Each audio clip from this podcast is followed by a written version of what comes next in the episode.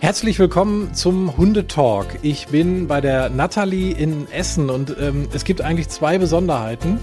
Was für ein Podcast wirklich etwas ungewöhnlich ist, ist die Besonderheit, dass Natalie keine Stimme hat. Mhm. Mhm. Jetzt denkt ihr euch, ja, oh, das kann ja schön werden, dann labert der Timmy irgendwie die ganze Zeit durch. Nein, wir haben uns Verstärkung geholt, nämlich die Anne. Und die Anne sehen wir im Bildschirm. Wir sind per Zoom verbunden. Anne, ähm, erzähl uns doch bitte erst einmal, äh, wo bist du gerade? Ich bin bei mir zu Hause im Büro. Das ist wo, so geografisch grob einzuordnen? Geografisch Märkischer Kreis, Halfer bei Lüdenscheid, Dortmund, so die Ecke. Okay, gut, damit kann ich was anfangen. Dem äh, äh, Dialekt nach kommst du aber noch ein bisschen weiter äh, südlich, also äh, relativ weit südlich. Wo genau bist du ursprünglich her? Ich bin ursprünglich aus Franken, Bayern, ähm, aus der Nähe von Coburg, Kronach, sowas. Mhm. Okay, und jetzt im schönen Märkischen Kreis, äh, auch viel Natur. Und ähm, du arbeitest mit Hunden, das macht Sinn, weil wir sind ja im Hundetalk. Das äh, ähm, ist schon mal eine ganz gute Voraussetzung. Erzähl doch mal bitte, was, was machst du? Ähm, was, wie ist so dein, dein Werdegang im Bereich Hunde? Was ist so dein Schwerpunkt? Also ich bin hauptberuflich Hundetrainerin. Ich bin Inhaberin der Hundeschule AHA Hundetraining. Ich bin Trainingsspezialistin für Hunde. Ich bin bei Verhaltenstherapie.vet dabei. Ich mache auch so ein bisschen Hundesport. Also ich habe unterschiedliche Trainerscheine. Ich habe Trainerscheine für Gebrauchshundesport, für Obedience, für Rally Obedience, Hoopers, Basis und so weiter. Ähm, mein Schwerpunkt ist definitiv das Training von aggressiven Hunden. Mhm. Davon möchte ich tatsächlich so ein bisschen weg, weil das saugt so ein bisschen aus. Ein zweites Steckenpferd von mir ist das Welpentraining. Und tatsächlich bin ich jetzt seit einiger Zeit Hunde-Fitnesstrainerin und Gymnastiktrainerin und mache die Ausbildung zur Hunde-Physiotherapeutin. Ah, okay. Also das heißt, du hast, bist sehr weit äh, aufgestellt. Hund, Hundegymnastik finde ich auch interessant. Vielleicht komme ich da mit Slash mal bei dir äh, vorbei. Dann können wir dazu auch mal was machen. Muss ich ihm dazu irgendwie eine Leggings anziehen und so wie Jane Fonda dann? Nee, ne? Äh, ach, ich muss sie an. Natalie, Natalie flüstert gerade, äh, ich soll das selbst machen. Vielleicht besser nicht, oder? Aber auf jeden Fall bitte den Body über die Leggings ziehen. Oh ja, ja, das wird und dann so Stulpen noch. Ich, genau. ich habe die Bilder schon genau vor mir. Okay, bevor wir jetzt ähm, viele Hörerinnen und Hörer äh, verschrecken, wollen wir ähm, so ein bisschen schon mal ins Thema einsteigen. Ähm, und zwar reden wir heute über Hundebegegnungen. Äh, Im Grunde genommen aus zwei Gründen, weil einmal ist es ein sehr sehr wichtiges Thema. Wir haben gerade viele Menschen, die sich einen Hund angeschafft haben in dieser Pandemiezeit. Das haben wir auch schon in der einen oder anderen Folge thematisiert. Ähm, und passenderweise dazu habt ihr beide äh, einen Kurs zu diesem Thema in Planung, der in nächster Zeit startet. Da gehen wir gleich auch noch genauer drauf ein. Wird keine plumpe Werbeveranstaltung, keine Angst, aber ich finde es immer sehr sinnvoll, wenn wir über ein Thema reden können, ähm, den Inhalt liefern und wenn dann jemand dabei ist und sagt, oh Gott, ja, das ist mein Thema, das würde ich gerne noch ein bisschen vertiefen, dass man dann quasi äh, die Möglichkeit hat, zum Beispiel an so einem Kurs äh, teilzunehmen. Also Hundebegegnungen, hatte ich heute, glaube ich, auf meinem Waldspaziergang mit Sicherheit so fünf, sechs. Ich erinnere mich noch an Border Collie, den fand Slash irgendwie so semi-cool, weil der sehr aufgedreht war. Ich erinnere mich an eine Ridgeback-Hündin, die so sehr desinteressiert war, irgendwie so typisch Ridgeback, die guckte eher so in die Landschaft, während mein Slash da irgendwie ihr schöne Augen gemacht hat. Also die haben wir täglich, ihr auch, aber meistens wahrscheinlich dann, wenn es zu spät ist, ne, Anne? Oder wann kommen Menschen zu euch und sagen, ich habe ein Problem mit Hundebegegnungen? Also eigentlich ist es so, dass die kommen, wenn das Kind schon in den Brunnen gefallen ist. Klassischer Anruf, mein Hund flippt total aus an der Leine, wenn der einen anderen Hund sieht. Und tatsächlich ist es so, dass das ja nicht so einfach zu beantworten ist, weil dahinter stecken ganz, ganz viele unterschiedliche Zusammenhänge. Erstmal, warum ist das so, dass mein Hund so ausflippt? Kann mein Hund überhaupt locker an der Leine an irgendwas vorbeigehen? Ne? Das sind so ganz, ganz viele Thematiken, die da einfach reinspielen. Und ähm, leider, leider kriegen wir meistens die Anrufe dann, wenn es schon richtig Kacke ist. Mhm. Ja, auf Deutsch äh, kann man das dann, glaube ich, auch so formulieren, weil dann hat man wirklich auch ein dickes Problem an der Leine. Ich denke mal, Nathalie, mhm. das geht ja ähnlich, ne? Mhm, absolut, ja. ja. Und ähm, was kann ich da, also ge gehen wir mal einen Schritt zurück. Also wenn, wenn das Kind noch so am Brunnenrand steht, also be bevor es reinfällt, um bei dem Bild zu bleiben, ähm, wann fängt das an? Also wann würde ich als Hundehalter darauf achten, dass das an der Leine gut läuft? Und was sollte ich auf jeden Fall vermeiden, wenn ich einem anderen Hund begegne? Na, tatsächlich fängt's ja an ab dem Moment, wo ich den Hund bei mir habe. Das kann auf der einen Seite sein, wenn ich einen Welpen bekomme. Auf der anderen Seite kann es sein, wenn ich einen erwachsenen Hund zu mir in die Familie hole sei es jetzt einer aus dem Tierschutz oder einer, der wieder zum Züchter zurückgekommen ist. Im Prinzip muss ich von Anfang an darauf achten, welche Zeichen zeigt mein Hund, wenn er einem anderen Hund begegnet. Denn wir müssen uns das ja so vorstellen, nicht jeder Hund mag jeden anderen Hund. Also ich meine, ich mag ja auch nicht per se jeden anderen Menschen, den ich jetzt in meinem Leben treffe. Ähm, das heißt, ich muss natürlich auch schauen, möchte mein Hund überhaupt Kontakte zu anderen Hunden haben? Also es gibt tatsächlich wirklich Hunde, die brauchen keine anderen Hunde. Also das gibt's wirklich. Ähm, dann gibt es natürlich aber auch die Variante Hund, äh, die auf jeden Fall andere Hunde braucht und auch Sozialkontakte möchte. Ähm, aber da müssen wir natürlich auch wieder gucken, wie verständlich macht der Hund sich dem anderen, also seinem Sozialpartner gegenüber. Denn äh, wenn ich jetzt da einen Labrador habe, der äh, angekachelt kommt und der brezelt mal eben in meine äh, 36 Kilo Mallis rein, das finden die halt total unhöflich. Also es gibt halt ähm, auch gewisse Höflichkeitsformen, die manche Hunde mehr haben oder auf die manche Hunde mehr Wert legen als andere.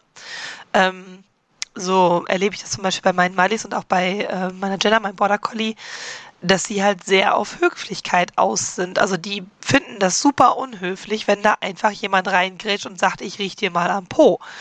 Ähm, die haben halt gerne erstmal ein bisschen Distanz, gucken sich aus der Distanz erstmal an, wer ist das überhaupt? Und dann wird mal aneinander geschnüffelt und sowas. Ne? Also ähm, das ist halt eben auch immer ganz, ganz wichtig, dass wir da gucken, möchte mein Hund das überhaupt? Also braucht mein Hund diesen Kontakt zu Artgenossen überhaupt? Ähm, oder ist mein Hund tatsächlich eher der Hundetyp, der sagt, nee, Artgenossen brauche ich jetzt gerade nicht, äh, weil ich gerade hier selbst mit mir zu tun habe, weil ich andere Erfahrungen gemacht habe, weil ich äh, ja gute oder schlechte Erfahrungen gemacht habe mit anderen Hunden ähm, oder weil ich das als Hundetyp einfach nicht will. Also genauso wie ähm, es als Menschen ja auch sozusagen äh, Einsiedler gibt, gibt es das bei Hunden halt eben auch. Und ähm, es gibt aber natürlich auch Hunde, und das erlebe ich tatsächlich draußen sehr, sehr viel, äh, dass meine Hunde zum Beispiel sich für andere Hunde überhaupt gar nicht interessieren. Also die haben sich und die haben gar keine Lust äh, auf andere Hunde, weil sie da halt äh, mal die Erfahrung gemacht haben, die sind nicht per se äh, vom Verhalten her so, wie meine Hunde sich das vorstellen. Und ähm, da ist es tatsächlich so, wenn ein anderer Hund ankommt, die wollen mit dem einfach nichts zu tun haben. Also die werden nicht böse, aber die gehen halt ihres Weges und wenn er dann aufdringlich wird, dann äh, gibt es auch schon mal ein bisschen äh, Ärger, weil die dann sagen, so pass mal auf, ich habe dir jetzt gezeigt, ich möchte gar nichts von dir ähm, und du rennst immer noch hinter mir her. Jetzt lass mich mal in Ruhe, ne? also sieh mal zu, dass du Land gewinnst, so ungefähr. Ähm, das heißt, ich muss natürlich als Hundehalter auch immer genau wissen, was sind die Bedürfnisse meines Hundes in dem Moment. Und nur weil ich jetzt einen äh, super sozialen, total freundlichen, was ja auch meistens nicht der Fall ist, aber es ist ein anderes äh, Thema, ähm, Hund habe, der halt zu jedem nett ist und zu jedem Hund toll ist und so weiter, heißt es nicht, dass das jeder andere Hund auch so ist. Und ähm, ich finde es dabei immer total wichtig, ähm, dass halt nicht wie, wie es ja häufig im Wald uns äh, allen irgendwie mal passiert, meiner ist aber so freundlich, den lasse ich da jetzt mal hin. Nee, also wenn ich, äh, erstens spreche ich das ab mit meinem Gegenüber, ganz klar, ne? Also möchte mein Gegenüber überhaupt gerade Kontakt, hat er Zeit, hat er überhaupt Lust, hat der Hund überhaupt Bock dazu, passt es von der Größe her auch ungefähr und sowas, ne? Ähm, sowas spricht man halt eigentlich vorher ab und der Alltag sieht aber leider anders aus, denn der Alltag sagt uns tatsächlich sehr, sehr häufig, oh, ich sehe einen anderen Hund, ich lass meinen mal los, ähm, lass ihn da mal reinkacheln und dann ist hinterher das Geheule groß, äh, wenn dann ein Hund auch mal eine Antwort gibt und sagt, hey, pass mal auf, das möchte ich jetzt gerade nicht. Und das finde ich immer ganz, ganz wichtig zu bedenken dabei. Und äh, das, was dabei halt eben auch eine ganz große Rolle spielt, ist natürlich ähm, der Hintergrund eines jeden Hundes. Ne? Also Äh, damit meine ich jetzt sowas wie früher hieß es mal, äh, wenn man einen Welpen sich vom Züchter holt, dann ist der Welpe ein weißes, unbeschriebenes Blatt Papier. Das kann man so aber tatsächlich auch nicht stehen lassen, denn auch da kommt es natürlich darauf an, was hat der Welpe da für Vorerfahrungen gemacht. Ne? Also hat er andere Hunde kennengelernt, ähm, hat er gute oder schlechte Erfahrungen gemacht mit anderen Hunden. All sowas spielt natürlich da auch schon mit rein. Und da kann es mir natürlich passieren, ähm, wenn er mein Welpe da jetzt schon äh, eine schlechte Erfahrung gemacht hat mit einem anderen Hund, dass der halt dann sagt, okay, äh, andere Hunde sind erstmal blöd. Das kann durchaus passieren. Das heißt, ähm, wir müssen natürlich immer den Hintergrund des Hundes auch so ein bisschen beleuchten und müssen immer gucken, was hat mein Hund erlebt oder was, was könnte ich mir vorstellen, was mein Hund erlebt hat. Ne? Wir erleben das ganz, ganz häufig im Training auch mit Straßenhunden oder mit Hunden, die halt aus dem Tierschutz kommen, aus dem Ausland, ähm, dass die halt echt ein Thema haben mit anderen Hunden, wo es dann immer heißt, ja, was verstehe ich ja gar nicht, äh, der hat ja auch mit anderen Hunden da zusammengelebt. Naja, aber wir wissen ja nicht unter welchen Verhältnissen. Ne? Also wir wissen nicht, wie war die Beziehung der Hunde untereinander, mochten die sich überhaupt oder haben die nur zusammengelebt, damit da ähm, jeder sozusagen überleben konnte. Ne? Also das muss man halt auch irgendwie mal ein bisschen mit berücksichtigen, ob das äh, wirklich jetzt nicht vielleicht für den Hund jetzt auch so ist, dass er sagt, jetzt habe ich mein ganzes Leben lang bis dahin andere Hunde um mich herum gehabt, jetzt möchte ich es gerade nicht mehr. Ähm, oder aber ich möchte mehr Distanz von anderen Hunden und, und, und. Das ist halt eben ein ganz, ganz wichtiger Punkt. Und ähm, da ist es halt an uns Menschen, dass wir wirklich auch ähm, gucken, was ist in dem Moment für den Hund das Richtige. Und im Zweifel, wenn ich mir nicht sicher bin, dann halte ich lieber Abstand zu anderen Hunden und sage, nee, lieber erstmal nicht, wir sind noch ganz neu, wir kennen uns noch nicht so gut, also mein Hund und ich. Ähm, ich möchte erstmal Abstand. Das ist immer im Sinne des Hundes, definitiv, ja. Das große Problem ist da häufig die Missinterpretation von Körpersprache. Ne? Klassiker, der wedelt mit der Rute, der freut sich total über den anderen Hund. Das ist einfach faktisch nicht so, dass wedelnde Route gleich Freude ist. Ja, sondern es ist einfach nur erstmal ein Ausdruck, dass da irgendeine Emotion im Spiel ist. Das kann Freude sein, das kann aber auch einfach die andere Richtung sein. Ne? Also es ist, es ist eine Art von Aufregung. Genau, es ist Erregung. Es ist simpel einfach Erregung. Das heißt, ich fange im Grunde genommen an Tag eins an, weil, ich sag mal, die Beziehung zum Hund dann noch nicht versaut ist. Ne? Die ist noch nicht in irgendeiner Form negativ belegt, sondern das ist eigentlich dann wirklich der ideale Zeitpunkt, um loszulegen und um dran zu arbeiten. Ja, wobei Beziehung ist da auch schon wieder so ein schwieriges Thema, finde ich, weil wenn du den Hund an Tag eins hast, hast du ja in der Regel noch gar keine wirkliche Beziehung. Die musst du ja erstmal formen und aufbauen. Und ein ganz wichtiger Teil, finde ich, beim Aufbau von einer Beziehung zum Hund ist, dass ich drauf schaue, Höflichkeitsverhalten gegenüber Menschen und Höflichkeitsverhalten gegenüber Hunden. Und da kann ich ganz, ganz viel ab Tag eins formen, aber eine wirkliche Beziehung besteht da ja noch gar nicht. Ja, genau. Im, Grund, Im Grunde genommen ist es, ist es Reset, also ist es bei Null irgendwo. Mhm. Ähm, aber also was ich sagen wollte, ist, du hast zumindest jetzt nicht schon irgendwie so, ach weiß ich nicht, zwei, drei Monate mit dem Hund verbracht und hast negative Erfahrungen und dadurch im Grunde genommen schon eigentlich eher ein Problem als eine gute Grundlage, um da anzufangen. Ne? Ja, also im Idealfall ist es tatsächlich so, dass man sich vielleicht vor dem Hundekauf erkundigt, beim Hundetrainer, bei der Hundetrainerin.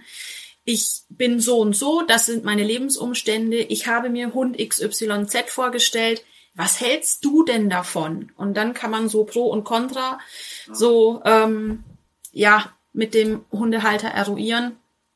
Und tatsächlich ist es ja so, und das ist einer meiner Lieblingssprüche von einer meiner Ausbilderinnen, der Katja Frei. Ähm, alles hat Vor- und Nachteile.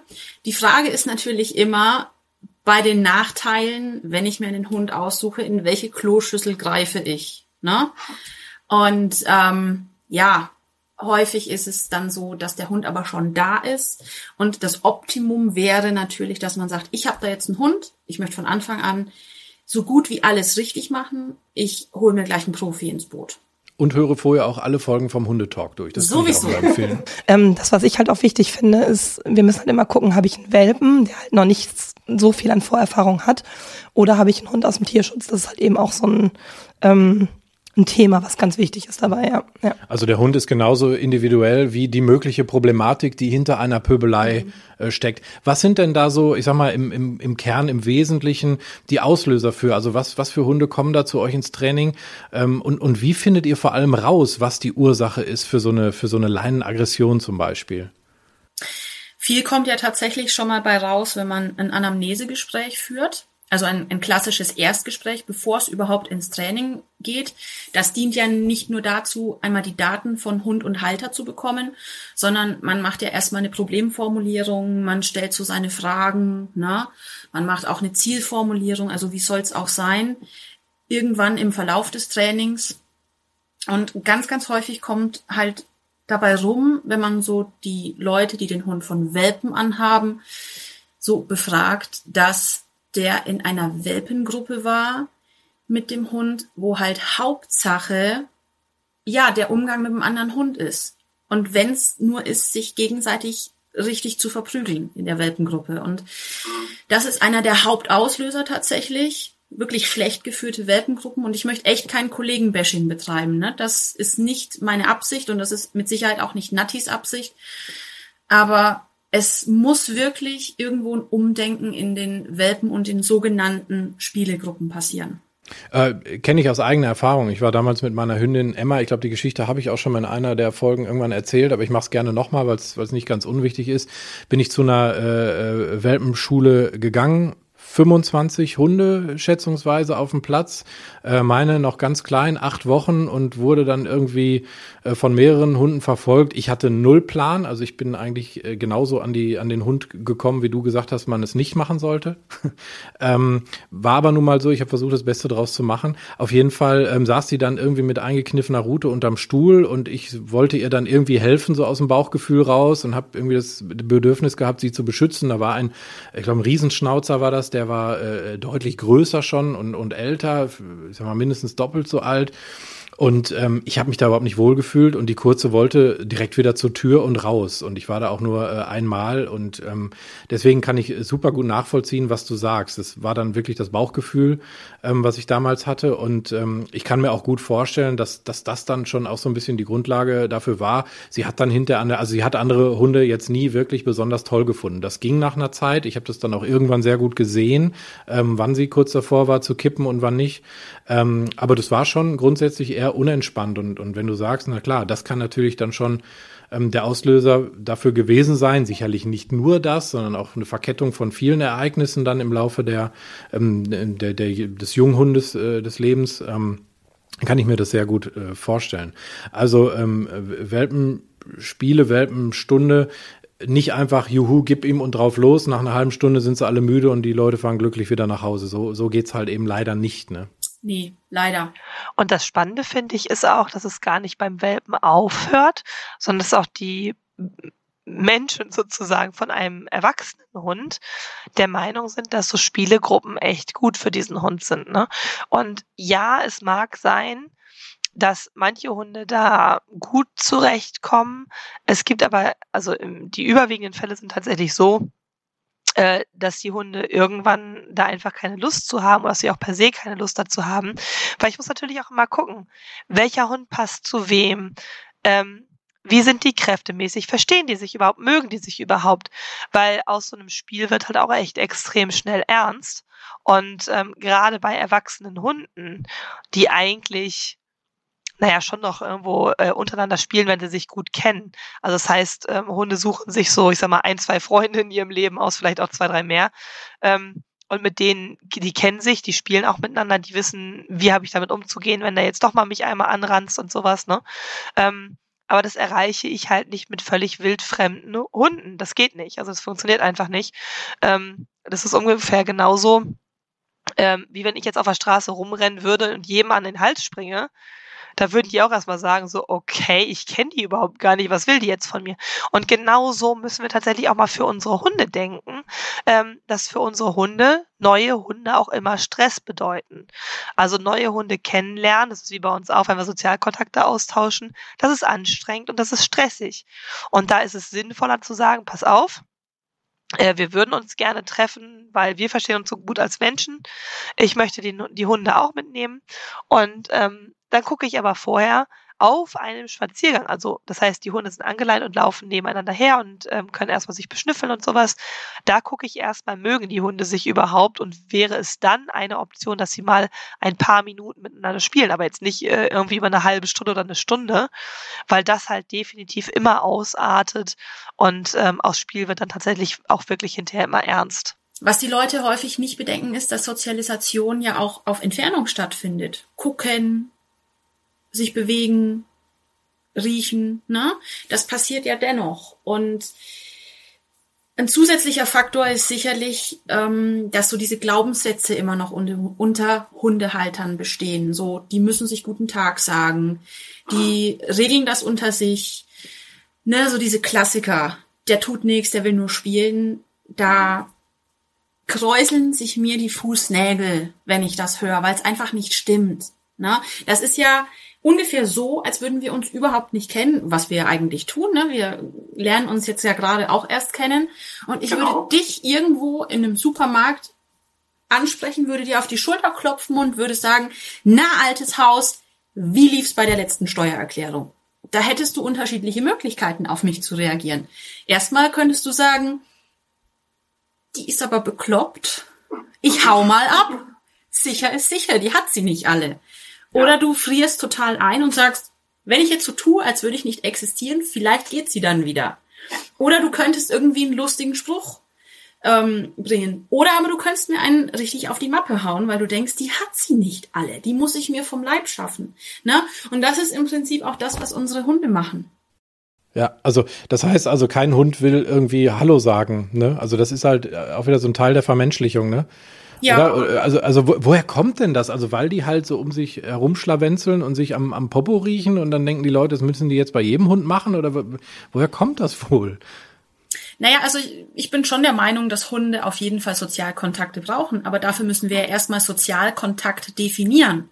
Und da hört es ja bei vielen schon mal auf. Was ist denn überhaupt ein Sozialkontakt?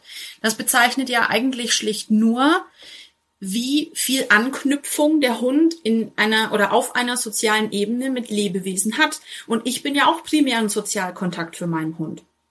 So, und na klar brauchen Hunde Freunde und na klar müssen Hunde mit anderen Hunden interagieren. Aber da unterscheide ich ja auch irgendwie bei Menschen. Ne? Ich würde ja nie auf die Idee kommen, mein Kind zu irgendeinem Kind auf der anderen Straßenseite zu schicken, die reinzudrücken ins andere Kind und du sagst der jetzt Hallo. Ne? Das würden alle total seltsam finden. Beim Hund muss es aber sein. Und dann vielleicht noch an der Leine, wo die Begegnung eh noch frontal ist und irgendwo spannig. Und ich weiß tatsächlich nicht, wann das gekippt ist, wann das so, na, ich sag jetzt einfach mal, so modern geworden ist. Gefühlsmäßig würde ich sagen, beim Aufkommen der ersten Welpentrainingsgruppen. Na, weil da halt auch die ersten sogenannten Sozialisationsrunden stattfanden. Na, also ich denke, da hat sich das irgendwann etabliert, dass man drei, vier Mal in der Welpengruppe war, irgendwo ein Sender-Empfänger-Problem bestanden hat. Okay, die müssen Kontakt zu anderen Hunden haben und egal, ob die sich kennen oder nicht, rein in den Sozialkontakt. Ja, und das halt eben mehr so im, im Hauruck-Verfahren, ne? Also nicht genau. irgendwie so ein bisschen geregelt. Also wir lernen ja zum Beispiel in der Schule auch gewisse Regeln, wie wir zum Beispiel miteinander reden und diskutieren. Da gehört Körpersprache zu und, und ja, und Empathie auch ein Stück weit. Aber was mich interessieren würde, ist, auf der einen Seite wünsche ich mir ja, dass mein Hund Sozialkontakte hat. Ja, man, man hört ja auch immer, ja, die sollen auch verschiedene Rassen kennenlernen, ne, damit nicht auf einmal irgendwie ein Briar um die Ecke kommt, wo die so denken, wow, was ist das denn? Äh, sind ja nur Haare, was ist vorne, was ist hinten, so ungefähr. Aber, aber wie, also wie schaffe ich diese Gratwanderung aus? Ich gebe meinem Hund die nötigen, äh, nötigen sozialen Kontakte, ähm, dass er ein sozialverträglicher Hund wird. Und ich lasse ihn aber nicht irgendwie überall hin und setze ihm ja auch im Grunde genommen vielleicht sogar einer, einer Gefahr aus, weil ich nie weiß, wie, wie äh, das Gegenüber so tickt? Na, das steht und fällt ja auch ganz einfach mit der Hundeschule, die dahinter steht. Ne? Wenn ich da, oder auch Hundeverein, ne, haben wir ja genau dasselbe Problem. Ne? Da gibt's ja wirklich gut gemeinte Welpengruppen, ne, die dann an strammer Leine Richtung Platz die Hunde zehren lassen, Klink, Leine ab, gib ihm, die klönen dann oben am Rand, rauchen sich eine, trinken sich einen Kaffee und einer vorne weg, ein Mob anderer Welpen hinterher und ach, guck mal, wie schön die spielen. Na, also wenn ich das als Normalzustand, weil ich es vielleicht einfach nicht besser weiß und weil ich den Profis vertraue, ansehe, dann kann ich schwer erwarten, dass es im Alltag anders aussieht. Mhm. Ne? Und ich denke, es steht und fällt mit einer guten ähm, Hundeschule, wenn man einen Welpen hat. Ne, man sollte vielleicht auch auf sein Bauchgefühl hören, so wie du das total gut gemacht hast. Ne, wenn du das Gefühl hast, ich hätte jetzt aber meinen Hund gerne so ein bisschen beschützt und die hat sich richtig kacke gefühlt, dann war ja. das genau die richtige Einschätzung. Ne? Ich denke einfach, dass man ganz, ganz viel als Hundetrainer analysieren muss und übersetzen muss. Der Hund zeigt jetzt das und das und wir können davon ausgehen, dass gleich das und das passiert, weil die die und die Verhaltensweisen gezeigt haben. Und tatsächlich sieht man ja auch schon beim Welpen, dass die klassische ja ähm, Beschwichtigungssignale zeigen oder Signale zeigen, ich möchte jetzt eigentlich nicht den Kontakt, ist mir jetzt total gruselig. Ne? Und da muss es auch einfach voll okay sein, wenn ein Hund sagt, ich möchte es jetzt aber einfach nicht und nicht und du wirst jetzt in die Gruppe geschubst und du spielst jetzt. Weil spielen, das ist ja auch noch so ein Ding. Zwei Hunde, die sich nicht kennen, die sich treffen, da entsteht vielleicht von tausend Fällen ein echtes Spiel, wenn überhaupt. Das Spiel, auch das ist so eine Definition. Ganz, ganz viele wissen gar nicht, wann spielen Hunde denn eigentlich? Wie sieht das aus, wenn Hunde echt wirklich miteinander spielen? Ne? Und auch da gibt's rassespezifische Unterschiede im Spiel. Auch das hat ja viel mit Körpersprache zu tun, Total. also Spiel, wenn ich das beobachte. Und im Grunde genommen, ähm, hast du mich gerade drauf gebracht, im Grunde genommen ist es so, ähm, dass wir einfach eine neue Sprache lernen. Ne? Also es ist wie eine Fremdsprache. Also ob wir Französisch oder Spanisch lernen, so lernen wir halt den Hund zu lesen. Und im Grunde genommen ist das ja das Ideale, dass ich dann so eine Situation als Hundehalter ähm, selbst einschätzen kann. Irgendwann. Natürlich gibt's da Nuancen und das ist schwierig und natürlich äh, hat, hat nicht jeder so schnell die Erfahrung, woher auch die, die ihr jetzt zum Beispiel habt, weil ihr natürlich auch viel mehr Hunde und Hundebegegnungen äh, seht. Aber ähm, das, das ist ja auch das, was ich sagte mit meiner Emma. Da habe ich dann irgendwann wirklich in Sekundenbruchteilen gesehen, ah, okay, den Hund findet sie blöd, das lassen wir mal lieber ne, weil ich ihr natürlich auch gegönnt habe, ach, wenn sie mal einen nett fand und die sind mal gelaufen und haben, haben wirklich auch gespielt und das konnte man dann auch wirklich als Spiel, ist ja das Kennzeichen, dass halt das mal wechselt, ne, der eine rennt mal hinterm anderen her und umgekehrt und der eine liegt mal oben, der andere unten. Ich vereinfache das jetzt, ich weiß nicht, ob das so okay ist, wenn nicht, schrei bitte. Aber das ist zumindest das, was ich mal gelernt habe über Spiel, dass es halt einfach wechselt, die Rollen wechseln, die ganze Kommunikation wird mal so durchgespielt. Ne? Auch das ist ja dann für manche wieder irgendwie so, denke, oh, hat die jetzt irgendwie äh, die, die Lefzen hochgezogen, wo ich so dachte, nee, das ist aber gerade so spielerisch halt. Ne? Auch da gibt's ja Unterschiede. Äh, auch da bitte wieder schreien, wenn, wenn ich was Falsches sage. Das, das möchte ich auf keinen Fall. Aber ja, im Endeffekt ist es ähm, wichtig, die Sprache zu lernen. Und ich glaube, das müssen wir Menschen halt einfach auch so als eine Pflicht sehen, ne? um es mal deutlich zu sagen. Also wir können nicht einfach uns irgendwie wie ein Hund. Jetzt kommt so ein bisschen der erhobene Zeigefinger, will ich eigentlich nicht, aber äh, kommt halt gerade mal. Dass wir, und wenn wir uns einen Hund anschaffen, auch ein bisschen was dafür tun sollten, ähm, dem Hund das Zusammenleben mit uns so angenehm wie möglich zu gestalten. Das gehört einfach dazu, dass wir ihn verstehen. Total. Absolut wichtig. Definitiv. Und es ist wirklich eine Fremdsprache. Und was wir halt nicht nachahmen können, ist die Körpersprache des Hundes im Sinne von, ich fange an zu bellen, ich fange an zu knurren, ich beiße meinen Hund, alles schon erlebt, ne?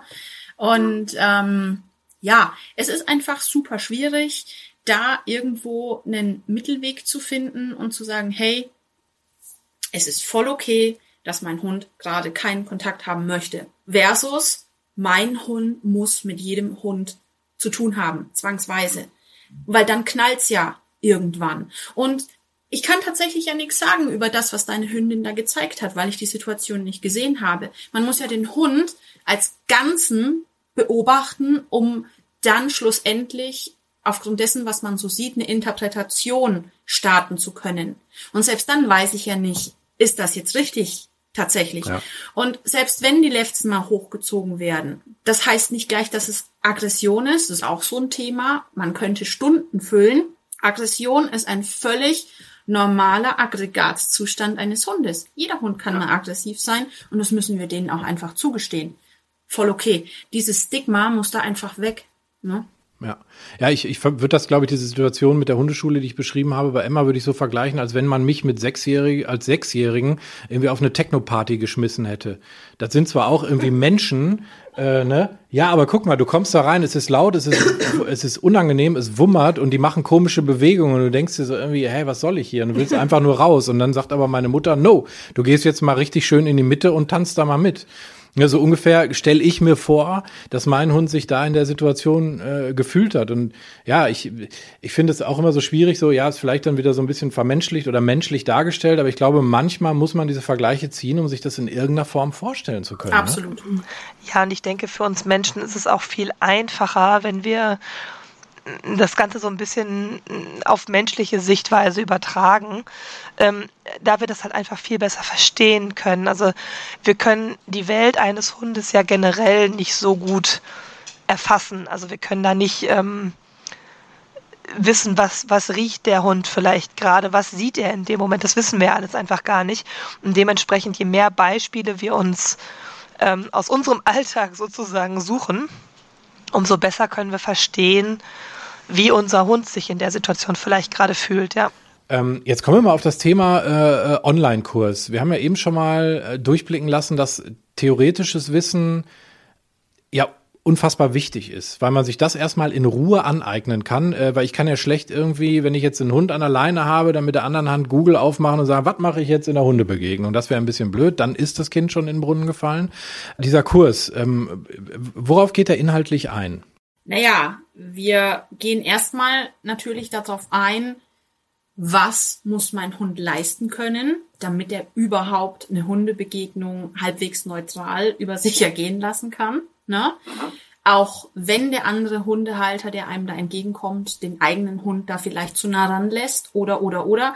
Also wir bereiten einfach auf unterschiedlichste Situationen vor, die passieren können. Wir geben Anleitungen in unterschiedlichsten Formaten, also sowohl als schriftliche Anleitung. In meinem im Hintergrund bellen meine Hunde, ich weiß nicht, ob man es hört. Das hört man, ja, aber das ist doch cool. Wer, wer, wer ist da gerade bei dir? Meine drei Hunde, ich habe zwei Busserons und einen Australian Shepherd. Ah ja, cool. Mhm. Sehr schön. Das ist auch, auch schon was Großes, ne? So Busseron ist schon. Ja, so Stubenpony, ne? Ja, Genau, genau. Ja, äh, liebe Grüße an die Hunde. Ich sehe sie leider nicht im Hintergrund, aber äh, auf jeden Fall sind sie da. Das ist schön. Sie sind da, auf jeden Fall. Wäre auch komisch, wenn nicht bei einer Hundetrainerin irgendwie, ne? irgendwie seltsam, genau. Ähm, genau, die Anleitungen erfolgen in schriftlicher Form, in akustischer Form und auf jeden Fall auch in Videoanleitungen. Das haben wir wirklich Schritt für Schritt gefilmt mit unseren Hunden, haben das mit Voice-Over unterlegt. Also wir haben wirklich da ganz, ganz detailliert verschiedene Ansätze, die man mit dem Hund erstmal trainieren kann. Ne? Mhm. Und da geht's über Leinenführigkeit bis hin zu wirklich nützlichen Übungen, mit denen ich meinen Hund aus einer Situation rausholen kann. Also wir mhm. lernen zum Beispiel auf Kommando, ne, schau einfach weg. Das lohnt sich für dich im Endeffekt viel, viel mehr, als da Grimassen zu schneiden und Beschimpfungen mit dem entgegenkommenden Hund auszutauschen. Und wir haben den Kurs ja schon mal ablaufen lassen und so ein Feedback war einfach von den Teilnehmerinnen, dass ihnen das gar nicht so bewusst war, ne? was der Hund eigentlich alles können sollte, um durch so eine Situation zu kommen. Weil die denken halt ganz häufig, menschlich gedacht, klar, ich trainiere Hundebegegnungen bis zum Erbrechen. Das macht's aber halt nicht besser. Und das Schöne an so einem Online-Kurs ist natürlich, dass wir erstmal die Basics sozusagen, also das, was mein Hund eigentlich in einer Begegnung mit anderen Hunden können sollte, dass wir das erstmal relativ neutral ähm, dem Hund überhaupt beibringen. Das heißt, wir steigen da sogar auch ein, dass wir sagen, trainiert es bitte im Wohnzimmer, also trainiert es noch gar nicht draußen, sondern wirklich erstmal ähm, so ablenkungsarm wie möglich, sodass der Hund halt wirklich auch eine gute Chance hat, ähm, zu verstehen, was soll ich eigentlich in dieser Situation machen. Und erst wenn das wirklich reibungslos klappt, dann wird das Ganze übertragen auf eine Begegnung mit anderen Hunden. Und das ist halt der große Vorteil, den wir online haben, dass wir halt nicht direkt, ich sag mal, wie es in der Gruppe üblich ist, äh, da fünf andere Hunde noch haben. Das ist natürlich äh, der Worst Case, wenn ich jetzt einen Hund habe, äh, der eh ein Thema hat mit Hundebegegnungen. Wenn ich dem direkt fünf ähm, fremde Hunde vor die Nase setze, äh, dann weiß der natürlich erstmal nicht, was soll ich damit jetzt machen. Ja, und der Online-Kurs hat halt einfach den absoluten Vorteil, ich kann trainieren, wann und wo auch immer ich möchte. Ich bin nicht an irgendwelche ähm, ja, Öffnungszeiten gebunden oder ich muss nirgendwo hinfahren. Super entspannt. Ich habe niemanden, der mir auf die Finger guckt, obwohl natürlich die Teilnehmer auch ähm, Videos posten können in der zugehörigen Facebook-Gruppe. Und die kriegen dann auch immer Feedback von uns. Ne? Das ist überhaupt kein Thema. Aber die haben einfach nicht den Druck, ach du Schande, mir schaut da jetzt einer auf die Finger, ich bin total nervös und hoffentlich mache ich nichts falsch. Ist, glaube ich, ein gutes Stichwort. Ich bin total nervös. Das ist ähm, ja auch ganz wichtig. Wie bin ich als Hundehalterin, als Hundehalter denn überhaupt drauf in so einer Trainingssituation? Und da finde ich das super. Das ist nämlich auch eine Erfahrung, die ich äh, im, im, im Laufe meiner äh, bisher drei Hunde äh, gemacht habe dass wenn ich erstmal schon mal einen Plan, zumindest theoretisch im Kopf habe, ich entspannter an so eine Situation rangehen kann, logischerweise, als wenn ich irgendwie so denke, Mist, was mache ich denn jetzt? Also deswegen ist natürlich die, ich sag mal, die mentale Einstellung in so einem Moment unglaublich wichtig, ne? Absolut. Und wenn ich weiß, was ich machen kann, wie ich handeln kann, um meinem Hund Sicherheit zu geben, dann habe ich eine ganz andere Ausstrahlung. Ne? Wie wichtig ist so das Mindset ähm, bei, bei den Hundemenschen im Training? Welche Erfahrungen hast du da mitgemacht? Also ich, ich kann mir vorstellen, dass manchmal das Trainingsziel, also euer Trainingsziel eher ist, einen Knoten im Kopf der Menschen zu lösen, bevor man überhaupt an den Hund geht. Ist, sehe ich das richtig? Definitiv. Also man sagt ja, jetzt sind wir zwar bei Prüfungssituationen, aber das ist ja vom Prinzip her nichts anderes, mhm. dass der Erfolg ungefähr 20 Prozent Training und 80 Prozent mentale Einstellung zu dem Thema ist. Ne? Und ich denke, das kann man sehr, sehr gut auf solche Situationen übertragen. Ein großer Punkt ist natürlich, na, oh Gott, was denken die Leute über mich? Ich habe meinen Hund überhaupt nicht im Griff und jetzt geht der da hoch und oh Gott, oh Gott, oh Gott. Ne, diese, diese, dieser soziale Druck, den man empfindet. Es könnte mich jemand sehen. Na, ich weiß nicht, was ich tun soll. Ähm, und es ist wahnsinnig wichtig, wie die innere Einstellung ist. Ganz, ganz häufig haben wir tatsächlich, wenn wir Ehepaare im Training haben, dass zum Beispiel die Frau sagt, ach du Scheiße, der Hund dreht völlig am Teller und der Ehemann sagt, nö, bei mir ist alles gut.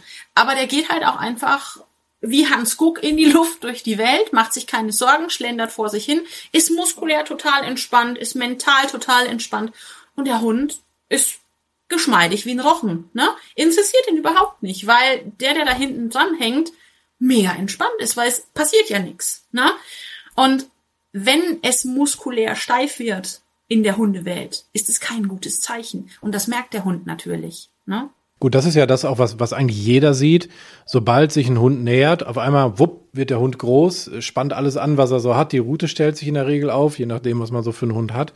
Und ähm, das, das ist eben das, was du meinst mit muskulärer Anspannung. Und das ist dann wahrscheinlich auch das, was der Hund übersetzt, wenn wir so denken, so, oh, da kommt irgendwie eine blöde Situation, mit der ich eigentlich nicht umgehen kann oder gar nicht umgehen will. Und dann sagt der Hund wahrscheinlich auch, okay, Alarm, Frauchen oder Herrchen ist gerade irgendwie komisch drauf. Mhm, genau. Die Schaltzentrale hat absolut keinen Einfluss mehr, die weiß nicht mehr, was sie tut, ich übernehme dann mal. Jetzt ist ja die äh, Zielvorstellung, ich gehe entspannt mit meinem Hund an allem vorbei, was kommt. Egal, ob das eine Elefantenherde ist oder der kleine Dackel von nebenan. Ein bisschen überzogen vielleicht, minimal. Äh, ich habe noch nicht viele Elefantenherden gesehen. Egal. Aber das ist so die Wunschvorstellung. Wie komme ich dahin? Also, wir haben leider noch keinen Schalter am Hund entdeckt, den wir drücken können und dann fluppt das. Was viele Leute halt unterschätzen ist, je länger ein Problem besteht, desto mehr Hirnschmalz und Fleiß muss ich in einen klugen Trainingsplan investieren und ich muss das schon durchziehen, ne, mit dem Hund. Und ähm, das dauert. Hundetraining erfordert Geduld, Zeit, Konsequenz und definitiv auch den Willen, was zu verändern, wenn ich merke, es wird schwierig. Weil Lernen läuft ja in der Regel nicht linear ab. Ne? Da kann es schon sein, dass mir ein Verhalten nochmal um die Ohren fliegt. Passiert halt. Ne? Und ist auch voll okay. Und Fehler, auch so ein Satz von Katja Frei, Fehler sind Informationen. Immer. Und wenn ich aufhöre, das persönlich zu nehmen, weil mein Hund mich ja nicht liebt, und deswegen dem anderen Hund irgendwo eine verpassen möchte, sondern wenn ich anfange zu denken, okay, mein Hund hat in dieser Situation dieses oder jenes Verhalten gezeigt, was kann ich tun? Dann bin ich schon mal einen ganzen Schritt weiter. Und wenn ich dann auch noch wirklich umsetze, was man mir zeigt und mich nicht wieder irgendwo breit quatschen lasse, ja, dann lass uns die doch mal Hallo sagen, dann geht's eigentlich relativ zügig. Also äh, Zeit und Geduld sicherlich was, äh, was man braucht. Und ich glaube vielleicht manchmal auch, dass man in der Lage ist, eine, eine hohe Zielsetzung vielleicht so ein bisschen runterzustufen. Also wenn ich jetzt äh, in so ein Training gehe mit dem Hund, der wirklich pöbelt ohne Ende und mein Ziel oder meine Wunschvorstellung ist, ich gehe im Fuß ohne Leine an anderen Hunden vorbei dann ist äh, äh, das vielleicht ein bisschen weit auseinander, ne? Also tatsächlich ist es ja so, dass die allermeisten Leute beginnen, ihre Trainingsziele wirklich ganz weit runterzuschrauben, wenn es an Leinenführigkeit ohne Ablenkung geht. Ne? Die überhaupt mal durchzuhalten über, was weiß ich, ein paar Meter. Ne? Und da fangen die Leute an, dann wirklich umzudenken und zu sagen, okay, ist vielleicht ein bisschen hochgegriffen, wir brauchen mehr Zeit und dann klappt das schon, aber ich kann mich zum Beispiel bei einem gebrauchten Hund, also in Anführungszeichen gebraucht, ne, wo ich einfach die Vorgeschichte vielleicht gar nicht kenne, werde ich vermutlich nie eine absolut perfekte Leinenführigkeit in allen Situationen, die der Hund so zeigen kann, erwarten können. Das ist sowieso häufig utopisch, ne? Aber die Chancen stehen natürlich besser, je mehr ich den Background des Hundes kenne. Und je jünger er ist, natürlich, ne? Lernen findet zwar immer statt, ne? Aber grundsätzlich ist es so, je weniger eingefahren diese ganzen Muster sind, je weniger generalisiert das ist, desto mehr Chancen habe ich. Wenn ich mich bei eurem Online-Kurs anmelde, wie, also lass mal ganz kurz über so, so formale Geschichten äh, reden. Ähm, du hast gesagt, dass es äh, halt quasi mehrere ähm, ja, Lektionen sind, so will ich es mal äh, nennen, mit, mit Videos, mit Text, äh, mit allem und ich kann relativ frei da mitmachen. Gibt es da irgendwie einen Zeitraum, auf den ich mich einlasse? Ähm, wie, wie funktioniert das? Also das sind unterschiedliche Lektionen, die die Hundehalter bekommen. Das ist ein Online-Kurs mit insgesamt sechs Modulen. Wir haben zusätzlich ähm, die Betreuung in der Facebook-Gruppe für alle, die mitmachen möchten, mit uns beiden zusammen. Also die kriegen immer Feedbacks. Und ähm, die Trainingsanleitungen werden über den Zugang, die sie dann, den sie dann bekommen, für, zur Verfügung gestellt. Genau. Und nach diesen äh, Lektionen haben die nochmal ein paar Wochen Zeit, alles zu trainieren, Fragen zu stellen und so weiter. Mhm. Also das, ich sag mal, ist, ist, relativ flexibel, wenn ich das so höre. Und ihr seid für, für die äh, Menschen da und betreut die im Grunde genommen und sagt wahrscheinlich aber auch, hey, hier und da hat Online-Training dann halt auch äh, Grenzen. Da müssen wir dann vielleicht mal im echten Leben drüber gucken. Absolut. Ja, es passiert ja auch, dass manche dann sagen, ey, das hat mir so gut mit euch gefallen. Ich komme mal zur Nathalie oder ich komme mal zur Anne vorbei und ich möchte aber einfach noch an den Feinheiten arbeiten. Ne? In sechs Wochen kann man halt nur so und so viel schaffen. Und viele haben dann einfach Blut geleckt und sagen, und jetzt möchte ich aber das nochmal wirklich weitermachen und ich möchte dranbleiben und ich möchte die dauerhafte Unterstützung. Also das passiert natürlich auch. Aber vom Grundsatz her bekommen die Teilnehmer das Handwerkszeug, wenn die fleißig weiter trainieren, Hundebegegnungen zu schaffen. Und zwar so, dass der Hund nicht mehr ausrostet. Was wäre so dein Wunsch für Hundebegegnungen? Also wenn du so überlegst, was dich so ähm, auf deinen Spaziergängen oder in deinen Kundenbegegnungen auf die Palme bringt, ähm, was wäre so deine Wunschvorstellung, was passiert in diesem Bereich? Na, da muss ich unterscheiden zwischen meinen privaten Spaziergängen und den Spaziergängen mit Kundenhunden. Also tatsächlich ist es ja so, dass ich privat an Orten spazieren gehe, wo ich niemanden treffe. Das hat unterschiedliche Das geht im Sauerland. Gründe. ja, im Sauerland ist das nicht so schwer, das stimmt. Aber das hat ja unterschiedliche Gründe. Ne? Und es ist halt einfach nicht so ohne, wenn ein uns fremder Hund in uns reinknallt. Da bleibt vielleicht nicht ganz so viel von dem übrig. Und dann ist halt die Problematik, die sind aber schlecht sozialisiert. Ne? Eigentlich sind die super sozial. Und was halt gar nicht geht, also ich würde ja auch nicht, ne, wenn wir es wieder vermenschlichen, wenn wir wieder zum Thema zurückkommen. Ich sehe, da ist irgendwie ein Stammtisch, ne? Die sind da immer, jeden Dienstag. Ich schnapp mir einen Stuhl oder ich hock mich am besten noch mitten auf den Tisch, sag, so Leute, und jetzt bin ich heute mal dabei. Da würde ich ein ordentliches Echo kriegen. Ne? Ja. So. Und also wie gesagt, ich gehe persönlich eigentlich nicht da spazieren, wo ich jemanden treffe. Wenn ich jemanden treffe, dann kennen wir uns in der Regel und gehen uns ne, freundlich nickend aus dem Weg. Mit Kundenhunden ist es natürlich eine andere Sache und ich glaube, mein Nummer eins Wunsch wäre, zu respektieren, wenn man sagt, ich möchte nicht, dass mein Hund aus welchen Gründen auch immer jetzt Kontakt mit ihrem, deinem Hund hat ohne irgendeinen dämlichen Spruch gedrückt zu bekommen. Das wäre echt mein Wunsch. Einfach so ein bisschen mehr Höflichkeit anderen Leuten gegenüber. Höflichkeit, Toleranz, ja, ganz, ganz wichtig. Das äh, ist ein, finde ich, einen super, super äh, guten Wunsch. Und wer jetzt sagt, ach Mensch, das finde ich spannend, was ich da heute gehört habe, ähm, ich möchte mich da mal vorab so ein bisschen informieren. Ihr habt noch ein kostenloses Webinar auch jetzt, ne? Auf jeden Fall, wenn man sagt, ich will nicht die Katze im Sack kaufen. Ich möchte mir die beiden erstmal angucken. Wir haben am 7.10. um 19 Uhr ein kostenloses Webinar für alle Interessierten. Den Link postest du ja, ne? Der ist dann, kann man sich einfach schön drüber anmelden. Und der Online-Kurs, der nächste mit uns beiden startet am 11.10. Genau, und wenn ihr diese Folge hört, ähm, nachdem dieses Datum ist, also wir reden im Jahr 2021, der Podcast ist ja noch bis 2050 online, also dann, wenn Natalie wieder Stimme hat, dann, wenn wir schon alle nur noch mit kleinen Handtaschenhunden rumgehen, weil wir mit dem Rollator unterwegs sind. Wenn ihr das dann hört, äh, schaut aber trotzdem nochmal irgendwie online. Es gibt immer mal wieder Kurse. Ihr habt ja gesagt, ihr habt es schon mal ähm, auch durchlaufen, diesen Kurs. Also immer mal reinschauen. Ähm, falls ihr es jetzt vor den genannten Daten hört, ich poste einen Link in die Show Notes, also in die ähm, Episodenbeschreibung auf Spotify, äh, Apple Podcast, wo auch immer ihr hört.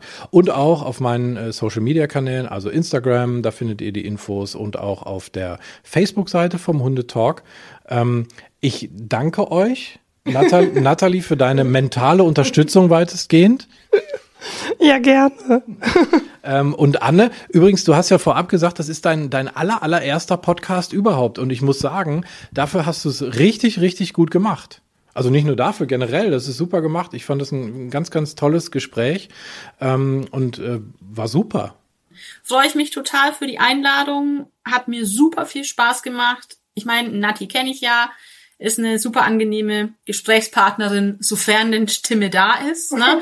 Und du, Tim, bist auch ein total netter, finde ich großartig. Ähm, die Nati und ich haben noch viele weitere Sachen geplant. Also wenn ihr unsere Seiten liked, sowohl bei Facebook als auch bei Instagram, dann bleibt ihr auch auf dem Laufenden und verpasst nichts. Und den Hundetalk, den müsst ihr auch auf jeden Fall abonnieren. Aber logisch doch. Ähm, zwei Sachen dann noch, dann treffen wir uns irgendwann mal für Hundegymnastik. Sowieso, ja, ja gerne. Ich im Aerobic-Outfit, okay. Und dann habe ich noch eine Frage. Warum hängt bei dir im Hintergrund ein Katzenbild? Tatsächlich auch noch zwei Katzen hab. Ach, guck mal. Du bist also Multi, wie nennt man das dann? Multitier. Egal. Also du hast mehrere Tiere, so rum. Und mit Katzen kann man auch super schön trainieren übrigens, ne? Und du heißt auch noch Hahn, ne? Ja, ja. Also das sind ja im Prinzip drei, also ist ja Wahnsinn. Anne, ich danke dir ganz herzlich. Das war mega sympathisch, hat mir sehr viel Spaß gemacht. Ich habe auch ähm, viel mitgenommen und finde das ganz toll, was ihr beiden da macht. Ein ganz herzliches Dankeschön natürlich auch an dieser Stelle von mir ähm, dafür, dass wir wieder zu Gast sein durften oder ich zu Gast sein durfte bei dir, Tim. Und ähm, natürlich auch meine liebe Freundin und Kollegin Anne, dass sie zusammen mit mir diesen Online-Kurs macht und äh, dass wir uns da so hervorragend ergänzen. Vielen Dank. Dankeschön euch.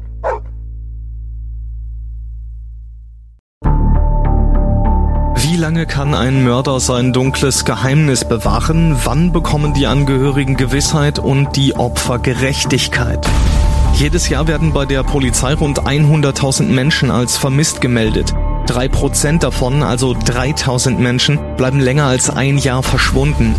Einige werden nie wieder gesehen. Seit gut drei Jahren arbeitet die Polizei in NRW mit sogenannten Cold Case Units. Das sind Abteilungen, die wirklich nur damit beschäftigt sind, Mordfälle zu bearbeiten, die teilweise seit Jahrzehnten ungeklärt sind. Ich bin Mike Mattis, Radioredakteur und News Anchor und ich spreche mit Ermittlern über diese Fälle. In meinem Podcast Licht ins Dunkel, Cold Cases und ungeklärte Vermisstenfälle von hier beleuchten wir gemeinsam mit Profilern, Staatsanwälten und Mordermittlern Cold Cases und ungeklärte Vermisstenfälle aus ganz Deutschland. Immer in der Hoffnung, dass Angehörige endlich Gewissheit und die Opfer Gerechtigkeit bekommen. Licht ins Dunkel. Cold Cases und ungeklärte Vermisstenfälle von hier. Eine Produktion von Mike Mattis und der Podcast Fabrik.